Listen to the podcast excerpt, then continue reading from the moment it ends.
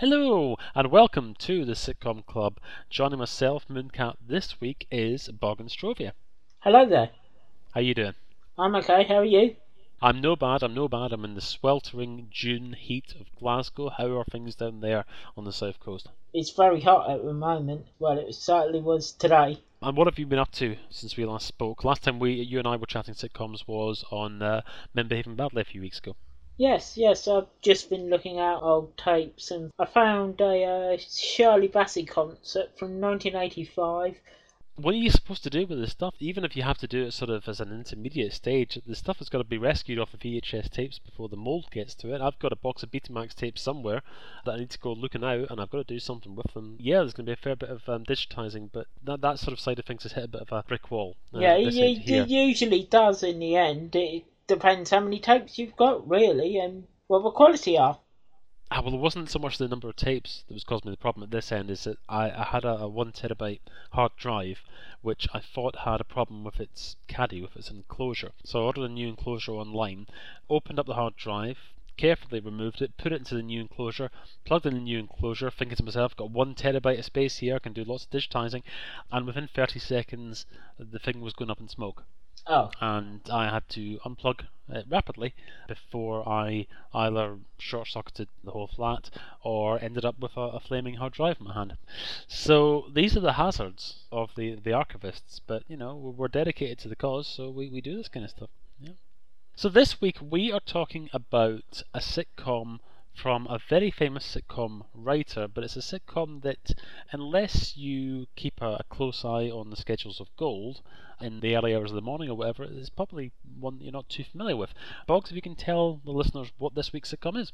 Yes, this week's sitcom is two series of Dear John, which uh, ran from February 1986 till December 1987 and this was starring unusually because he's somebody who was more associated with drama and particularly with things like the Hammer horror films and so on. This was an unusual sitcom role for Ralph Bates, and he is the star. He is the aforementioned John in the Dear John. If you can just tell us a little bit, Boggs, initially about what the premise is, who John is. John, played by Ralph Bates, is a school teacher. He's recently divorced from his wife Wendy, who's left him for his best friend who's a rugby playing um, also a teacher. Basically john's decided to join a club for divorced and lonely people to try and find friendship for himself. Indeed and this is a show where, although we have a relatively limited number of episodes available to discuss, because there are only 14 episodes over the two series, it's a show which has a nice ensemble of characters. A lot of the shows that we've been discussing over the last few weeks have been principally led by one or two people with a cast of supporting characters, whereas as time goes on, as you often get in ensemble pieces, you have episodes which focus on one particular character. John is a constant, of course, he's always there, but otherwise, you've got a, a nice crew of people who, for one reason or another, find themselves at the, the club, at the community centre on a Friday night. Even though it's a club for divorced and separated people, not everybody who's there is actually divorced or separated, as we will learn. Tell me your initial thoughts then on the show overall, where you think that it stands in the John Sullivan sitcom list in terms of like the shows he was doing at the time, Just Good Friends, and then shows like Sitting Pretty that he did afterwards. I really do enjoy Dear John. Now, it's got this sort of reputation that it wasn't one of his best series, like you would get with Only Fools and Horses or um, Just Good Friends. But I think it's a really strong series which does get better as it goes on. The sort of first episodes are formulaic, but it uh, really allows for characters to um, come out and show their real sort of characteristics. Yes, I mean I agree with yourself. I I, I discovered Deirdre John about three years ago. It was being repeated on Gold at the time, and I hadn't seen it before. And yeah, I quite quickly found myself hooked on it, and it's it's just one of those shows where I was speaking to Ocho the other day about shows which you just feel comfortable in the presence of those people. It doesn't necessarily always give me laugh out loud moments, although there's quite a few of them in the, the two series which did. But more it's about the fact that you're enjoying the company of these people. As is often the case with sitcoms, they're not always people that you would necessarily actually want to know in real life, but they can be quite often the sitcom characters that you like the most. Um, but it, it really does work as an ensemble piece where you um, have so many different characters, like Only Fools and Horses, an ensemble cast in the same place each time. Okay, there are other characters uh, who don't attend the one to one club, which John and the rest of them do, but mainly based around the club itself. Yes. Well, let's start with John because he, as you say, is a school teacher. He is married. He he has a son, but yeah, he, he finds himself unexpectedly in the position of having to move out of the home, and he's moving into a little bed sit. He only gets to see his son on Sundays, and he obviously maintains contact with his now ex-wife mainly in relation to, to seeing Toby and so on, but it is a strained relationship as you'd expect, mixed with the fact that his ex has left him for his best friend. So yeah, he, he's a rather sort of I suppose it's fair to say a downtrodden character. He's not a pessimist. He's actually quite level headed. I suppose it'd be fair to call him as he's often described by all of us on the show, as a sort of a woolly kind of character who doesn't want to cause offence. Well, there is an episode in series two where Kirk, who we'll get onto later, does describe him as a woolly hearted liberal, but he wants his life, what there is of it, to go along smoothly. Everything's got its place, and everything should work well to his advantage. Yeah, I'm sort of hesitant to necessarily call him a pacifist. I think that sometimes he realizes that he's got to stand up for himself and stand up for all people and so on. So he certainly doesn't allow people to necessarily trample over him. Not that those two are mutually inclusive, of course. I would describe him more of a realist in that sense. He understands all these things which go on. Sometimes he makes good decisions, sometimes he makes bad decisions, but he always wants to make the right decision for whoever he's dealing with, whether it's his wife or whether it's another member of a club. Yeah, and he's a very honest person and he's a very fair minded person, and as much as he doesn't like to see people put upon, I think that he is somebody who always has all of people's best interests at heart, not necessarily always to his own advantage as well, but he's somebody who doesn't like injustice. He doesn't like to see people uh, being put upon or bullied. Sometimes he needs to sort of stand up for himself a bit more, but he's the kind of person who you can imagine being very well liked. A lot of people would like him as yeah. a friend.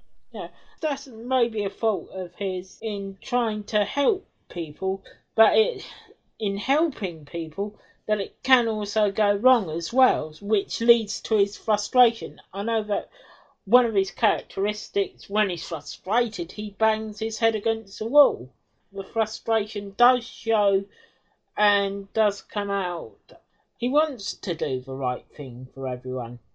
So, after a bit of an initial mix up at the community centre, he eventually finds his way to the one to one club, and there we have our collection of characters. So let's let's talk a little bit about the, the individual people that uh, he'll meet there.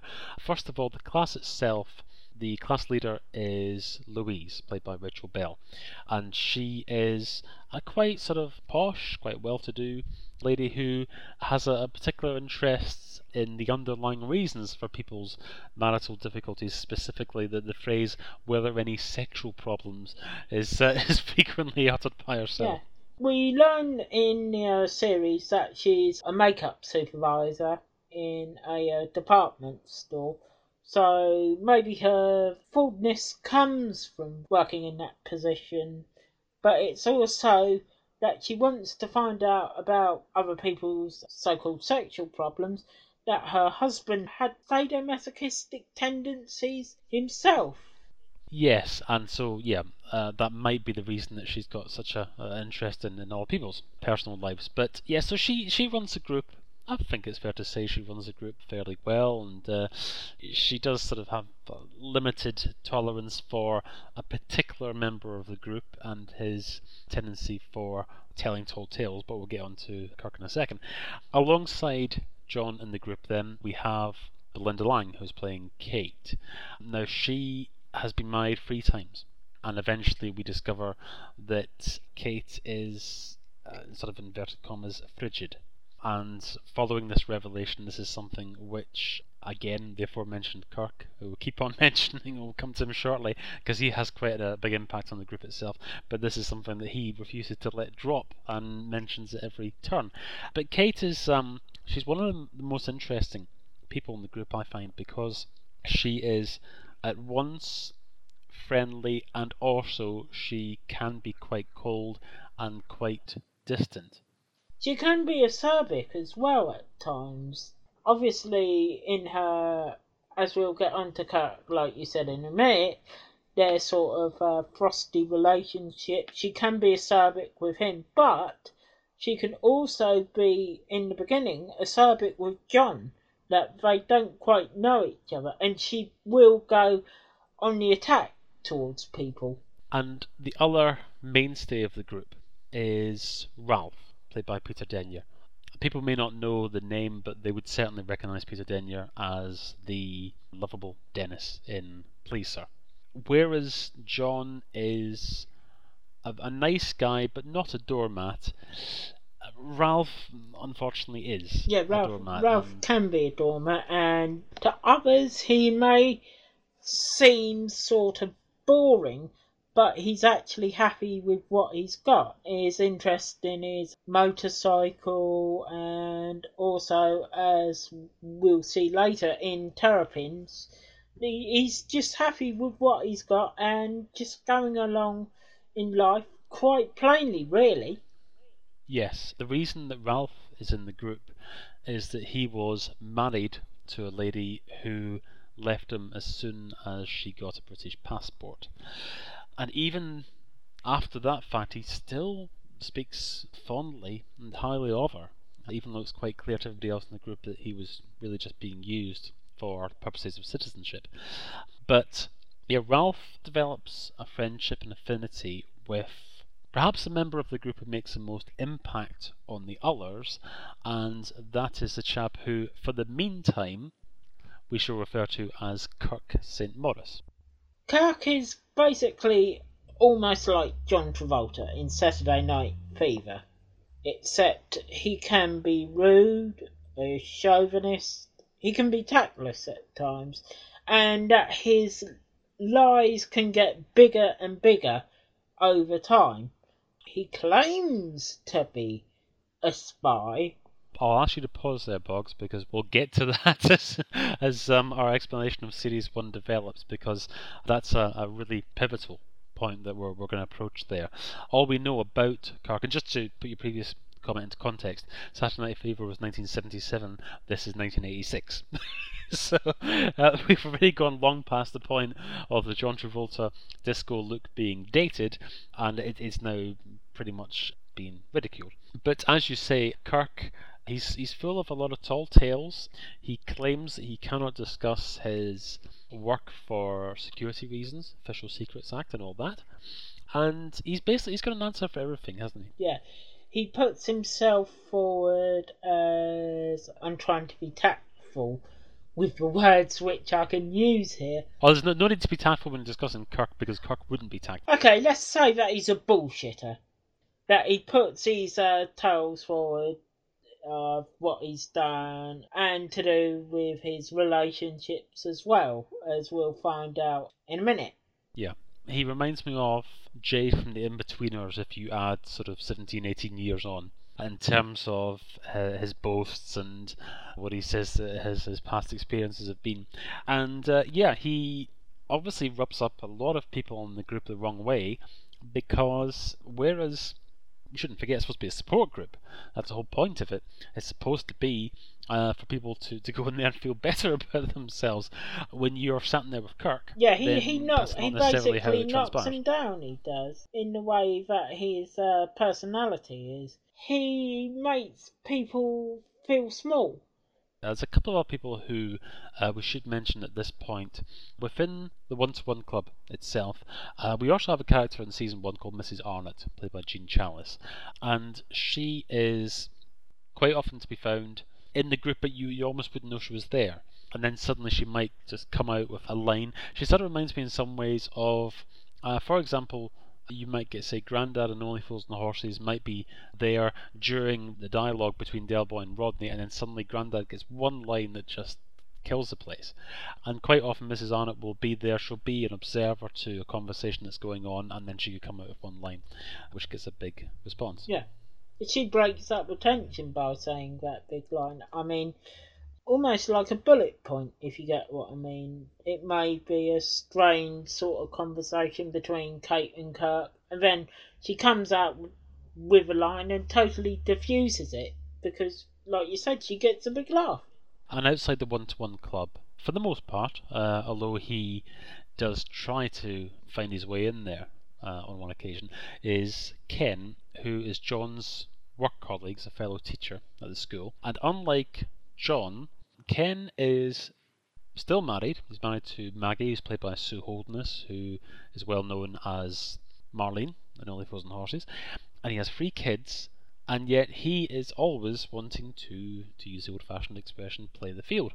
And on one occasion, I think he even asks John to try and admit him to the one to one club uh, under a pseudonym uh, so he can try and get some of this in, in italics, some of this action that he thinks is going on everywhere. Although it's fair to say that he he doesn't quite appreciate what life is like for John. I think he seems to think that John is is out in the, the, the pubs and so on each and every night with a different lady on his arm. That might be to do with John telling him those tales himself. He can't really say, I went to a community centre and I talked to these people every Friday night. So John makes his life sound more glamorous than it is. So Ken buys into this sort of not lie, but mistruth in a way. Yeah. Uh, I think it's also fair to say though that even when he, he finds out for himself that John has been embellishing the truth, I think that he is still envious of John for being a single man. And he is still looking for opportunities. He's looking for the possibilities of playing away, so to speak, to use men behaving badly speak. Ken finds his life sort of boring, he does, really. Obviously, he's married to Maggie with children, and he would want to play the field because he wants something different in his life because the ordinary sort of family life's got boring for him. As we mentioned previously, we occasionally see Wendy, who's John's ex-wife. His uh, son, Toby, was actually played by Ralph Bates' son, William Bates, and the man who Wendy has taken up with now is Mike, who was originally played by Darren trainer, and then later on by Roger Blake. And as you said before, uh, he's supposed to be uh, one of John's oldest friends, and so that compounds his agony. The one person also we shouldn't forget to mention, because she is a, a constant outside of both the club and the school, is John's new home life is in a bed sit, and next door to him is Mrs. Lemensky. I mean, Mrs. Lemensky, uh, you would almost say that whether she is a landlady or not, but obviously she's a next door neighbour. She can be a bit tactless in a way, but obviously when um, she sees John banging his head in frustration, he she refers to him as a fruitcake or you loony person. Why are you doing this to yourself? And she doesn't quite understand, but it will be revealed later why she is a bit like that. Yes, that's one of the the nicest aspects of the fact that it is uh, a piece, an ensemble piece. When we get to the, the Christmas special, right at the end, we will actually discover a lot more about Mrs. Lemensky, whereas initially, earlier episodes, she's more of a traditional sitcom character. She is there for John to relate information to and so on. So tell me a wee bit, Boggs, about how you find the, the interplay in the One to One Club itself in terms of the, the dialogue between the members. Is there particular aspects of the show that you enjoy, and which particular two characters do you look forward to butting heads, so to speak? Now, obviously, in the first couple of episodes, the people don't know each other, so they can't really, all they get is first impressions. Uh, so as the sort of first series goes on, they get to know each other more. Really, the two characters who I like the interplay, I like Kirk and Kate because they got this frosty relationship. It's like a tennis match, so they basically hit the ball to each other. But the best lines are between John and Kate because they can sort of get an understanding between each other and they can talk about things rather than just saying, oh, funny line to each other. They can actually be realistic as two characters between them. Say, where you would get a similar sort of thing maybe with uh, Vince and Penn in Just Good Friends when they're on speaking terms. Yes, and these sections in the one to one club, one more recent sitcom that this reminded me of a great deal is the smoking room, and the fact that you have again a mainstay ensemble, you've other people who can come and go and so on. And you notice over time certain characters have a bit more friendship between them, can relate to each other properly rather than just exchanging insults and so on. And so yeah, you've got that mix there. It's interesting to see how each person interacts with each other. Ralph, for example, particularly likes Kirk, although Kirk does actually more often than not just take the piss out of Ralph. Well, it, but more, uh, as, as Ralph says, you sometimes make allowances for friends. Yeah, yeah, yeah. It's more case that Ralph looks up to Kirk. It's almost like a brotherly relationship. So Ralph looks up to Kirk and he sort of accepts, yeah, I'm gonna have a piss taken out of me, but what's that say to a good friendship between them? They sort of get each other on that level. But Ralph's character and Kirk, there are two different sides of a coin.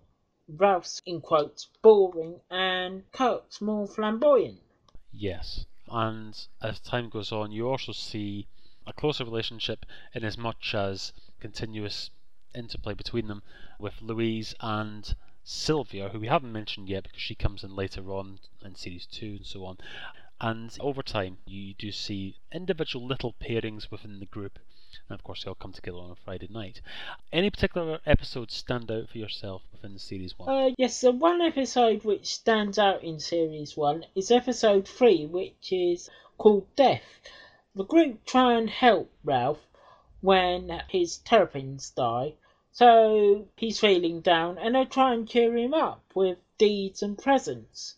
But Ralph believes that his bad luck is all because of previous events. It sort of follows on from each other, it does. Say his terrapins dying from an experience where his caravan gets pushed into a ditch. The group try and cheer him up because they think that he might try and do something drastic in that case.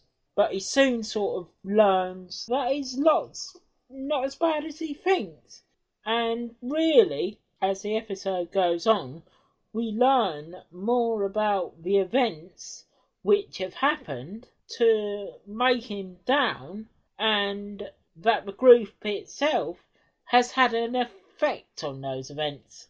Yes, it's nice to see the people themselves outside of the normal surroundings. So I think I'm right saying that we we actually, for a large part of the episode, were inside Ralph's front room, and we see them outside, not, not necessarily outside of the comfort zone, but we just see the characters in a slightly different environment, which can sometimes be the uh, Achilles heel when it comes to many a sitcom big screen movie transition, but thankfully this isn't one of those times. So yeah, it, it's nice to see change of scenery, and again, as in the case of ensemble sitcoms, you've got an episode which focuses on a particular person who is not normally the focus of attention. But I would say in that episode as well, the one word that you would use for the episode would be Schadenfreude. And another episode which stands out from this series, where you have, for example, episode 1, obviously, scene setting, episode 2 is introducing the club, there you had episode 3, we just talked about, episode 5 is principally about John's relationship with his son Toby. The last episode we'll come to in a second because that one is a real eye opener. But episode 4, The Party. Now, again, we get to see the characters outside of their normal environment.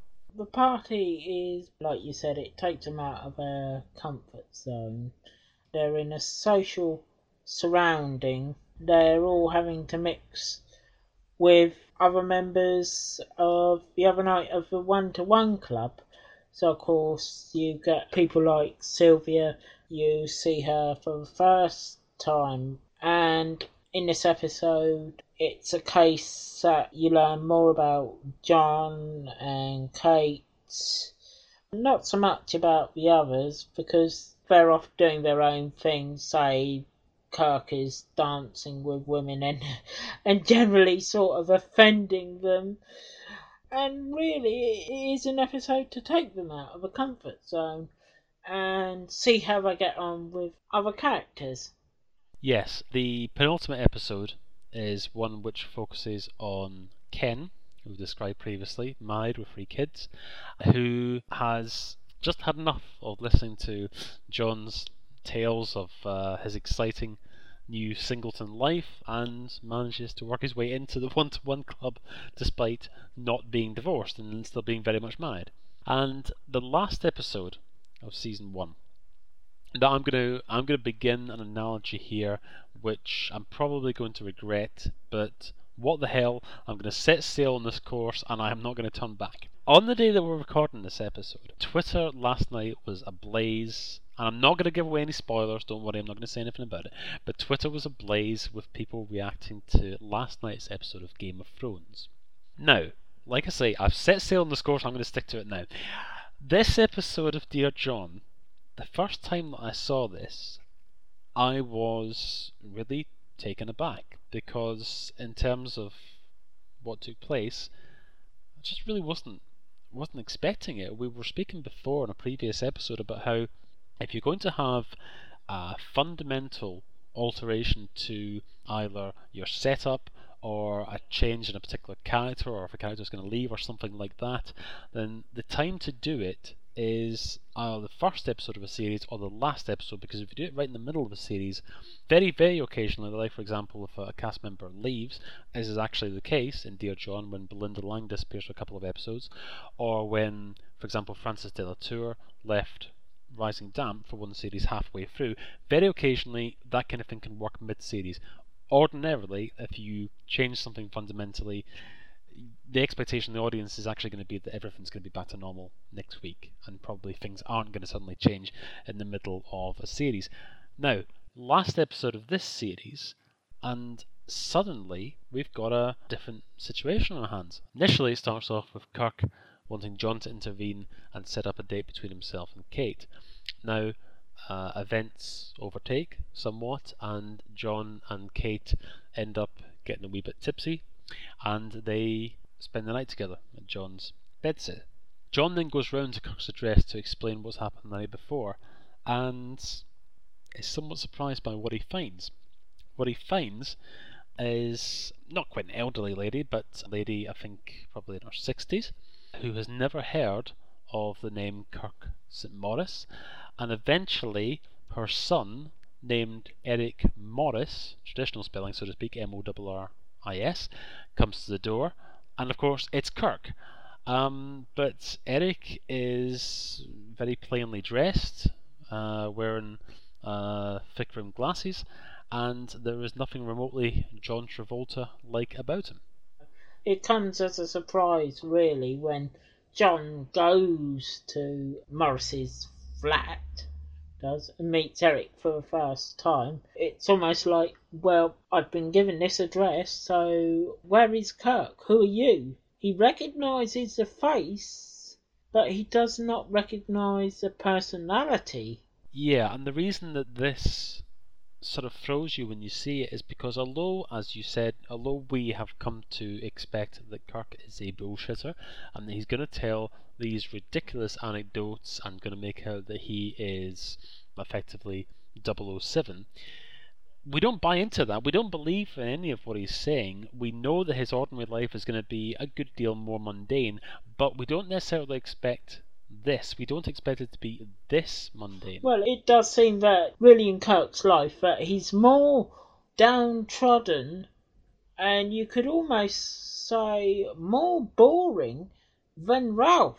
It's like I was saying earlier, the two sides of a coin with Ralph and Kirk couldn't be more different. But when it comes down to it, Ralph and Eric are more similar than anyone else are. They could be along the same sort of wavelength.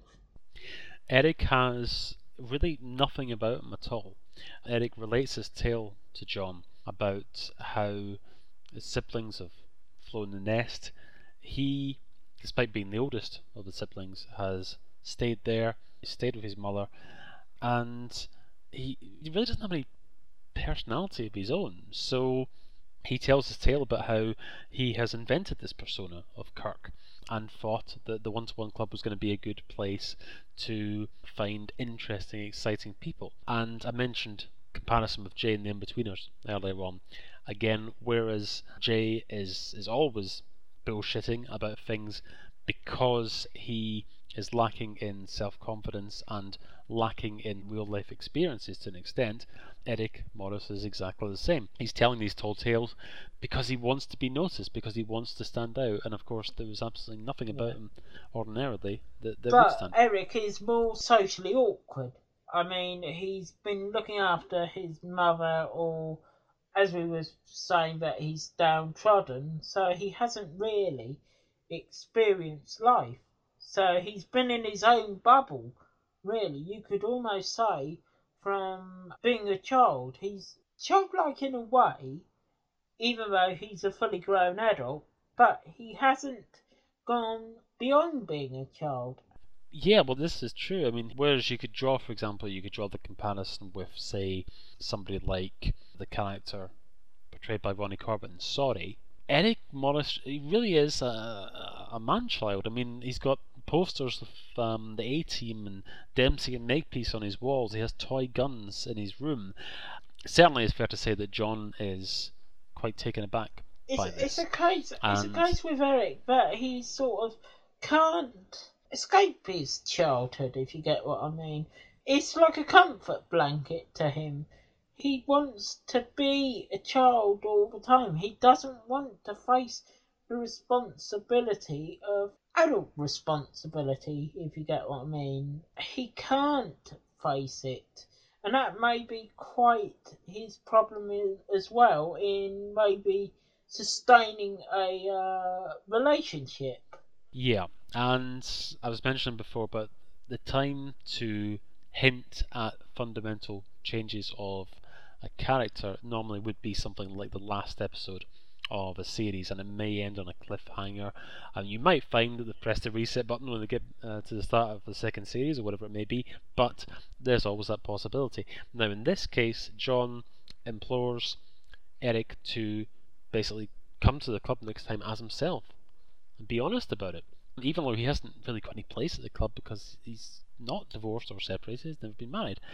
But Eric initially agrees and says that he will be himself. And the one thing, of course, that um, Eric slash Kirk has not been embellishing is the fact that he is besotted with Kate. And as John says, you know, Kate will she's not necessarily going to fall for you immediately, but she's going to have a damn sight more tolerance for you if you'll be yourself rather than being this character who cannot resist making gags at her expense and constantly looking for ways to get the rise from her, get the reaction from her.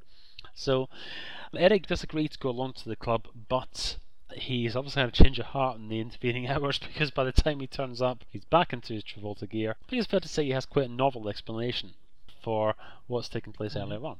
It's almost like Eric can't face up to his own truth. The the lies and the truth have overlapped so much that he's got confused himself. He doesn't know who he is anymore. He lives in his own sort of fantasy world, and in that way, he can't work out Am I Eric? Am I Kirk? And they sort of merged into one, and he doesn't quite know. You'd think that the only way that he's going to be able to get round this difficulty is to say to John, Look, I'm just more comfortable being in this character, keep it to yourself. In actual fact, what he says is, God damn it, you nearly blew the, the, the whole gaff there by just turning up at the address. Don't you realise that I was under surveillance there? That was a covert operation. and that his mother, that he'd met earlier on, was actually the, the, boss of the, uh, the Secret Service, so to speak. And I think this gives an added edge to the relationship between John and Kirk in Series 2 because in Series 1, whereas John suspects that Kirk is bullshitting, in Series 2, he knows he is. And you can see in his reaction when Kirk is telling another of his stories about his adventures, be it in Afghanistan or wherever it may have been. John knows this is crap, and he's sitting there just tolerating it, I guess, for the quiet life. He doesn't want to actually confront them in front of everybody and tell them what he's seen. He's related that in the pub at the end of series one, but he doesn't want to come back to that later on. But I was sort of wondering for a little while in series two, I was wondering, was this going to be something which is sort of forgotten about? Is this going to be them pressing the, the reset button? But as time goes on, and particularly at the end of series two, we realise that, that isn't the case. So, your overall impressions of season one, I was going to say, you know, would it have intrigued you to, to go on and watch series two? Obviously, it has done. But how did you find the series one comparison to series two, for example? How would you find it? Uh, series one, um, you'd almost think that you're still learning about the characters in series one.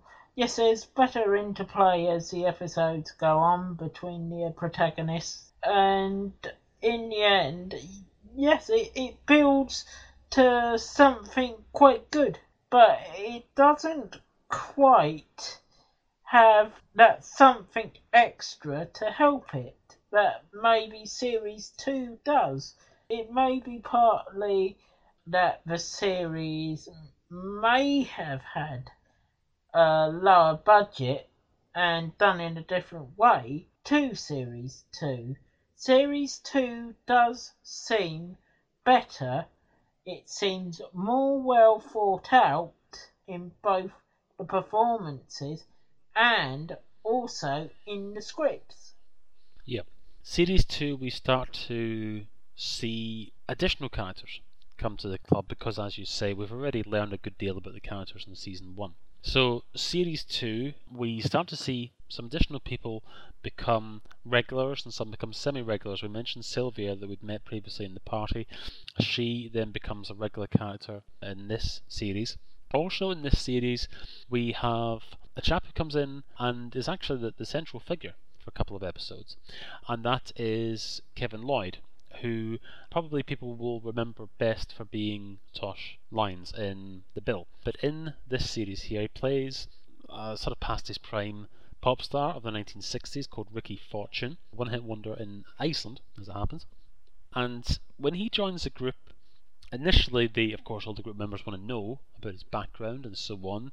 Kirk, of course, will be unimpressed because I don't think that he particularly appreciates the fact that suddenly there's somebody else there in the group who, in his own way, is also I suppose you could say ostentatious, but without being too flash.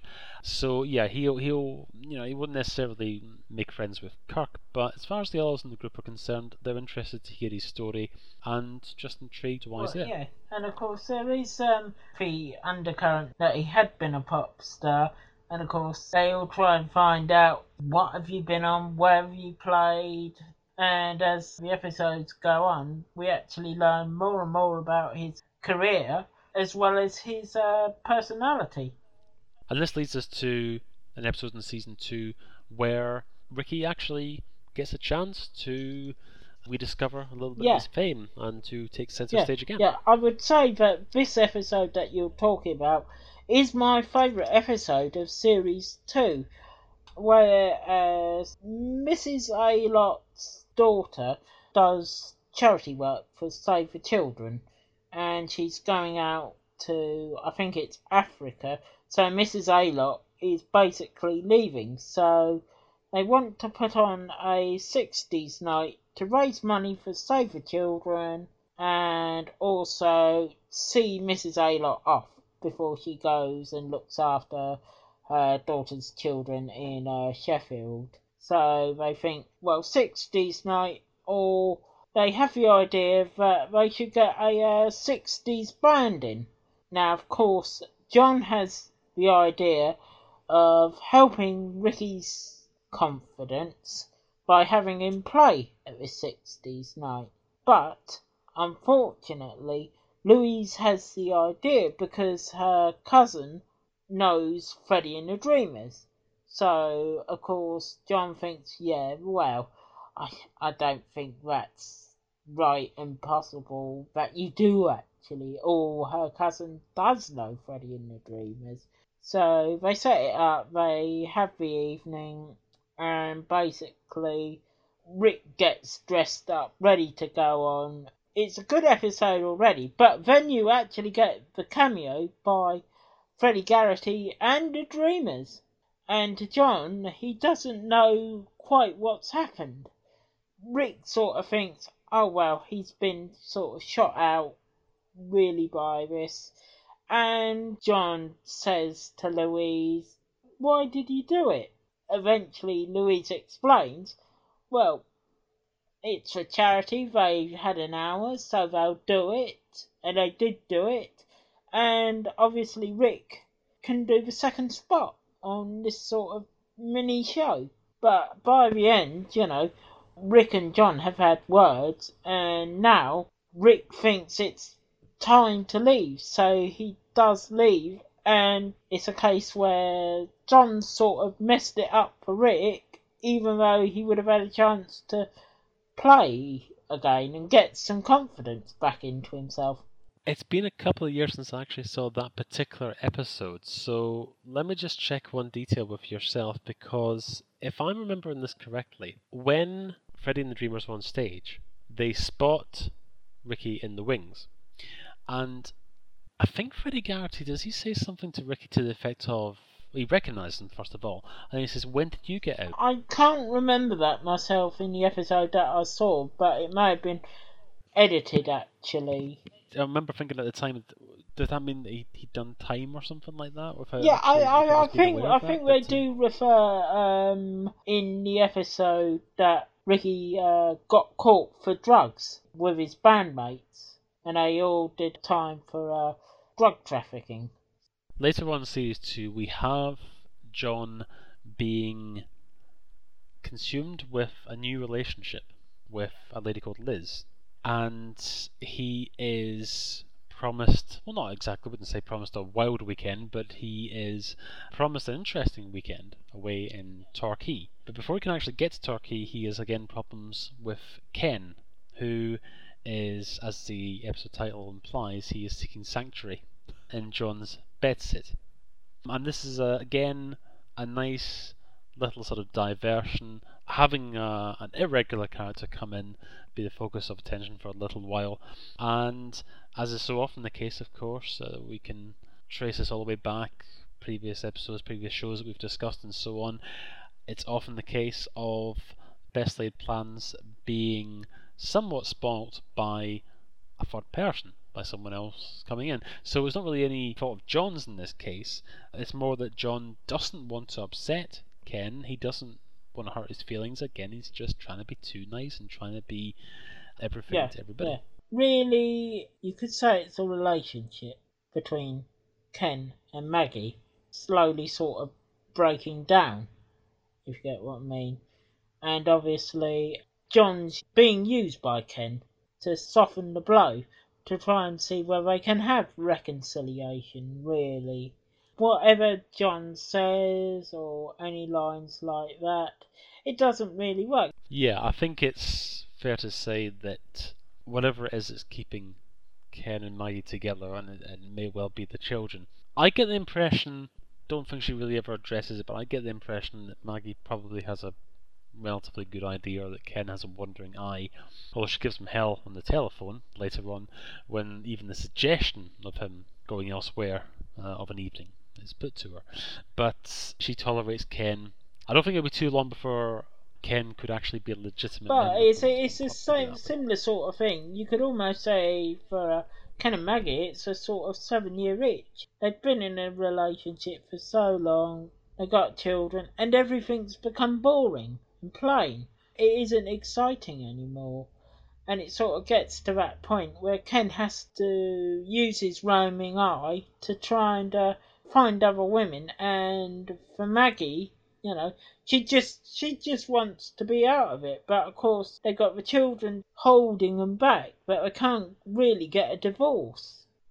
Ken eventually has a vasectomy at Maggie's request, and this does actually lead to, to one piece of dialogue where we don't actually realise it's Ken on the phone initially, but all we can hear at John's end is John asking, Plums? What do you mean? So we can assume from this that the, the op has not been without its complications.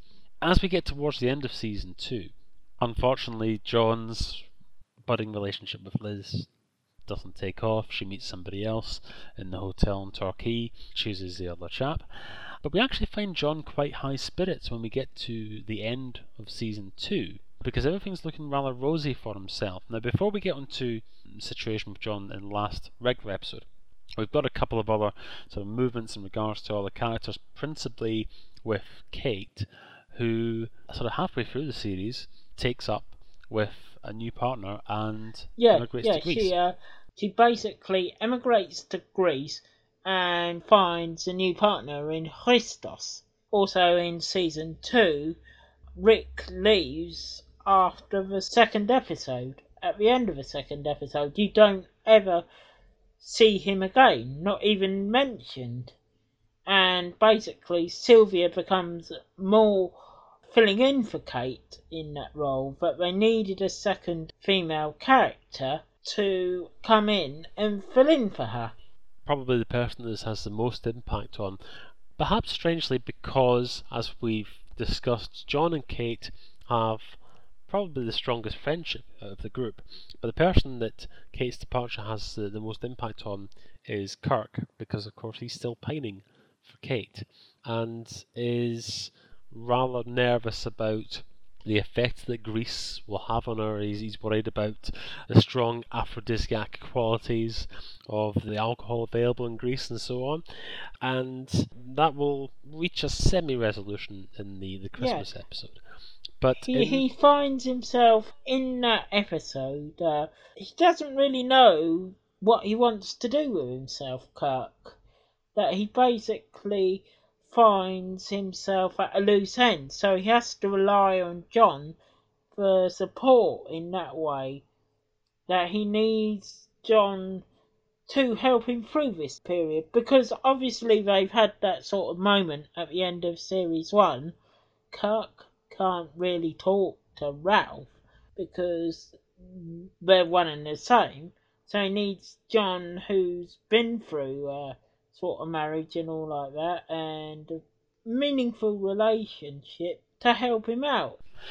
And in the case of John, from the last episode, always a sort of a, a warning signal in sitcoms is when you have a character, particularly one who is to an extent downtrodden, appearing to be very happy at the beginning of an episode and being quite content with life, and even more so, actually having good prospects on the horizon.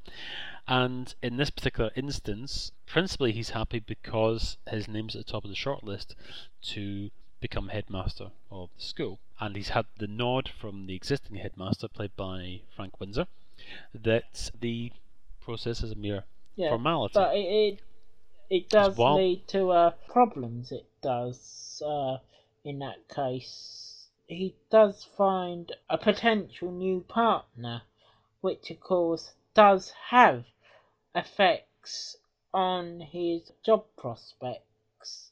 Yeah, without giving too much away as far as that final series episode is concerned, yeah, John discovers that not all is as it seems, and it's quite sad in a way because you know from the outset, because John is so happy and, and damn near elated with life, you know this isn't going to continue, and it, it's a- in a way it's it's a sort of a, an unhappy aspect with quite a lot of sitcoms, particularly ones of the traditional 30 minute variety, is that you've got characters that you like And so, obviously, you'd like to see them do well and be happy.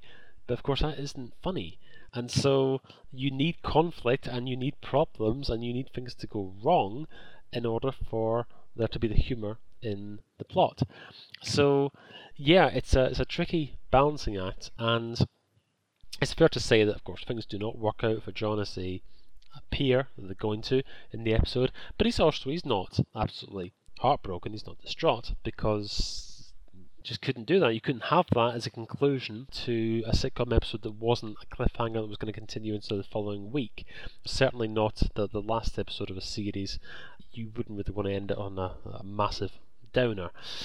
So it's as far as a series finale is concerned, it, I thought it was a little bit flat. I was sort of hoping for a bit more resolution in terms of the characters in general, but to an extent, I guess we get that with the yeah, it, special. like you were saying, that that episode does feel flat. You know, maybe that you could have really swapped episodes around. Maybe could have swapped the fifth and sixth round. That that might have made more logical order than having the sixth one where it is with the sort of conclusion that it does have. So we finally have the Christmas episode, which sadly was actually the last episode of the series. I felt actually that I felt there was another series in this this show. I felt that there was more to say, but the 50 minute Christmas episode is our conclusion, and is an interesting one for a number of reasons. One is that, as we mentioned before, it's only really in this episode that we actually get to know anything of Mrs. Lemensky. She's always there. She's there at the beginning of the day, at the end of the night, but we don't really know a great deal about her apart from the fact that she thinks John is slightly around the twist. But in this episode here, uh, we have her relating her own story, and the fact that we've got 50 minutes, as would then be the case in the later Only Fools and the Horses episodes, we've got room to breathe. We've got room to have slow paced dialogue. We've got room to have dialogue that just isn't necessarily looking for big laughs. We've just got time to flesh out the It's like the same thing, like you were saying with the uh, longer Only Fools and Horses episodes. It does have laughs in it, but it does also have drama, which would become a trait of John Sullivan's over the years anyway. And you do sort of find that with his uh, Christmas specials anyway. For example, the last ever episode of Just Good Friends. You could almost say it's like a drama. This is not dramatic, but it does have pathos moments with Mrs.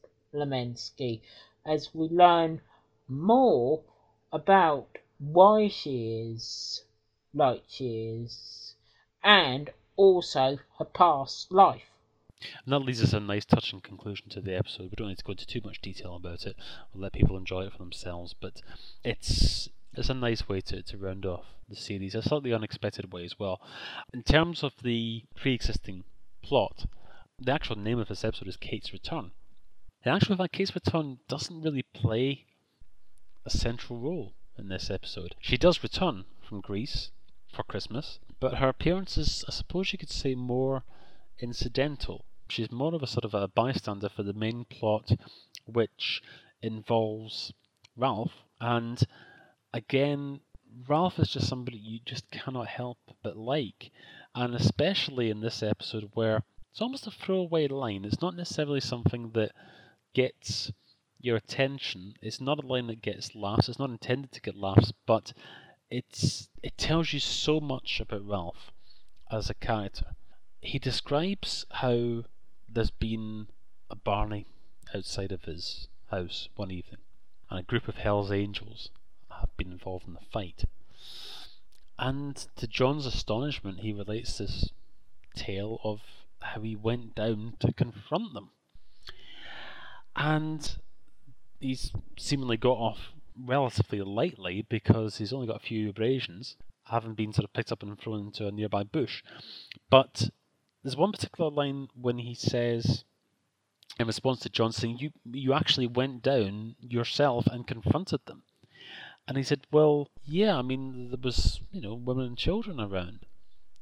And it's just, it's just such a, a, a sweet aspect of his nature that although he was completely ill equipped to deal with the situation, there was never any prospect that he was going to be able to go down there and reason with the, the hooligans. He wasn't armed. He, it wasn't as if he had any kind of weaponry on him. he just had his own bare fists.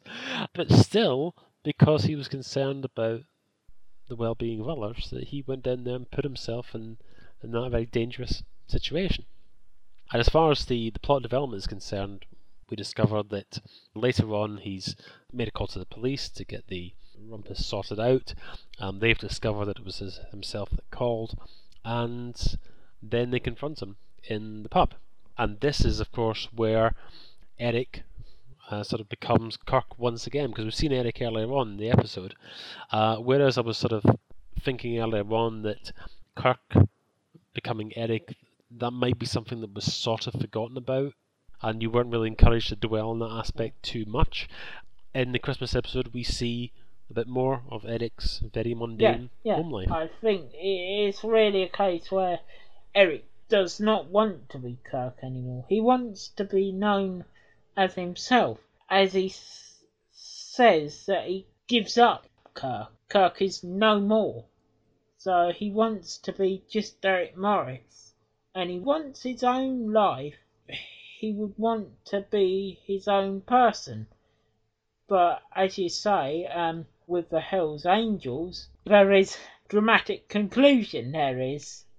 Yes, we have the unusual situation of Eric being incognito in the pub and so able to hear the conversation of the others in relation sometimes to himself and sometimes in relation to Kate and how she's been enjoying Greece. And he pretty much goes undetected. It's only, of course, when things kick off with the Hells Angels that initially he does a runner but then realizes there's his friends in there and he's the only person in a position to do anything for them and spots the gents and then realizes that he has his John Travolta outfit with him and then does uh, a Clark Kent and then of course Kirk emerges to a huge round of applause. It's a Superman moment, it is. Becoming uh, Kirk St. Moritz after um, being Eric Morris, you know, to help everyone. That it's all going wrong. So the only man who can deal with the Hell's Angels is, of course, Kirk, who knows Kung Fu and everything like that. So, Kate's return is rather incidental, and we are left to just really dwell on what happened next. The fact that Kirk, as he now is, and we presume is going to remain, has a chance to, to catch up with Kate. Um, and we finally have a nice conclusion to the story in relation to John. But again, it didn't feel to me like a, a full stop. It didn't feel to me like a final episode. It could have been another series, but unfortunately, because of the untimely death of Ralph Bates, there unfortunately couldn't be any more, and he couldn't really carry on with Dear John without John himself. Ralph Bates passed away in 1991, and the show itself, Dear John, actually rebooted, so to speak, and began again in the USA uh, the year after the UK version concluded. In 1988, Dear John USA began with Judd Hirsch in the role of John, Judd Hirsch, of course, was best known for his role in Taxi. And that series actually went on for a good deal longer than the UK edition. It actually went on until 1992. And one little interesting fact that was passed to me by Ocho just before we started this recording was that the character of Ricky Fortune, which played by Kevin Lloyd in the UK version, in the USA version, that was actually played by the British actor Trevor Eve. So yeah, I need to track down a recording of that because I wouldn't necessarily have guessed that the person who would later on portray Hughie Green would Yeah. be in that role. But can But, I uh, add yeah. something? Yeah, Um, another fact. Basically, the American version, because of a deal that it was bought by NBC, the company who made it, well, it was made by uh, Ed Weinberger and Paramount, but obviously uh, done by NBC as well. It was actually done word for word from a British version. It was.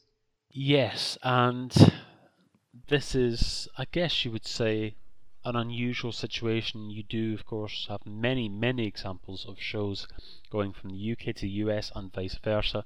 And there are some, I know that we'll be discussing The Upper Hand in the future sitcom club. There are some, for example, which are very, very similar to their originals, but you don't tend to get them literally carbon copies.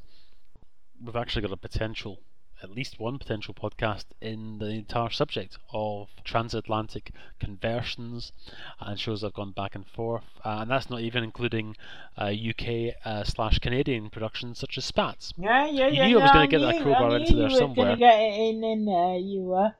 So overall, what was your impression then, Dear John, as a series as a whole? Well, my impression of it, it's one of the best sitcoms out there.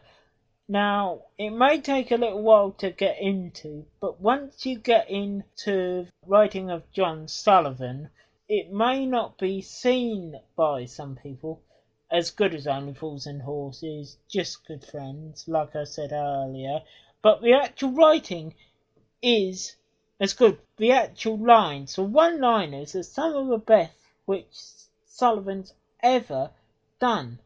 It doesn't get as much credit as it really should do for the performance of Ralph Bates.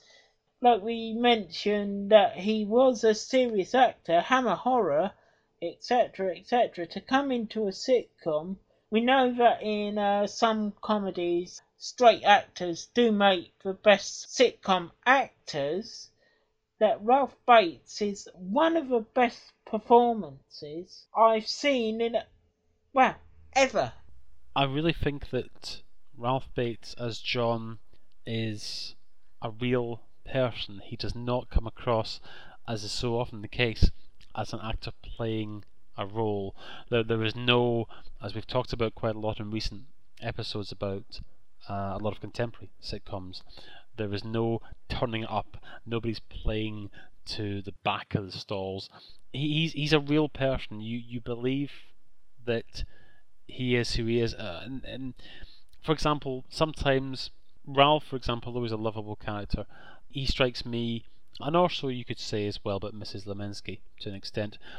They appear sometimes as traditional sitcom characters. They're they're sort of quite broad. That they're quite not quite cartoonish, but they're not entirely believable people. They're, they're people who whose personalities are turned up a notch. Whereas with John, he's an absolutely believable person, and he's just somebody who I think that people naturally would warm to. And sometimes you just want to give him a good shake and say, "Look, um, you're not necessarily doing yourself any favors," but he's always got all people's interests at heart, and um, that really comes across very strongly. Yeah, he doesn't help himself when he's trying to please everyone, and his mildness, mildness and meekness. Well, we can only hope that uh, John himself didn't have need to be a member of the one to one club forevermore. But as we said, there was um, no more series after the Christmas special. Yeah, that's where the story concludes, and maybe one day we'll uh, have a look at Dear John USA in detail and see where their story went over the course of four years. So thank you very much indeed for your time today, Boggs. It's been good chatting as ever. Let me just remind listeners that you can find us at sitcomclub.com and there you can find details about forthcoming episodes. You can also find us on Twitter at This Sitcom Club and we're also on Facebook under the same name. Um, if you've got any particular requests for any shows that you'd like us to cover in the future, or if you get any feedback for us at all, or if you just want to email us and ask us when we're actually going to discuss Spatz, then you can email us at feedback at sitcomclub.com or just tweet us and we'll get back to you.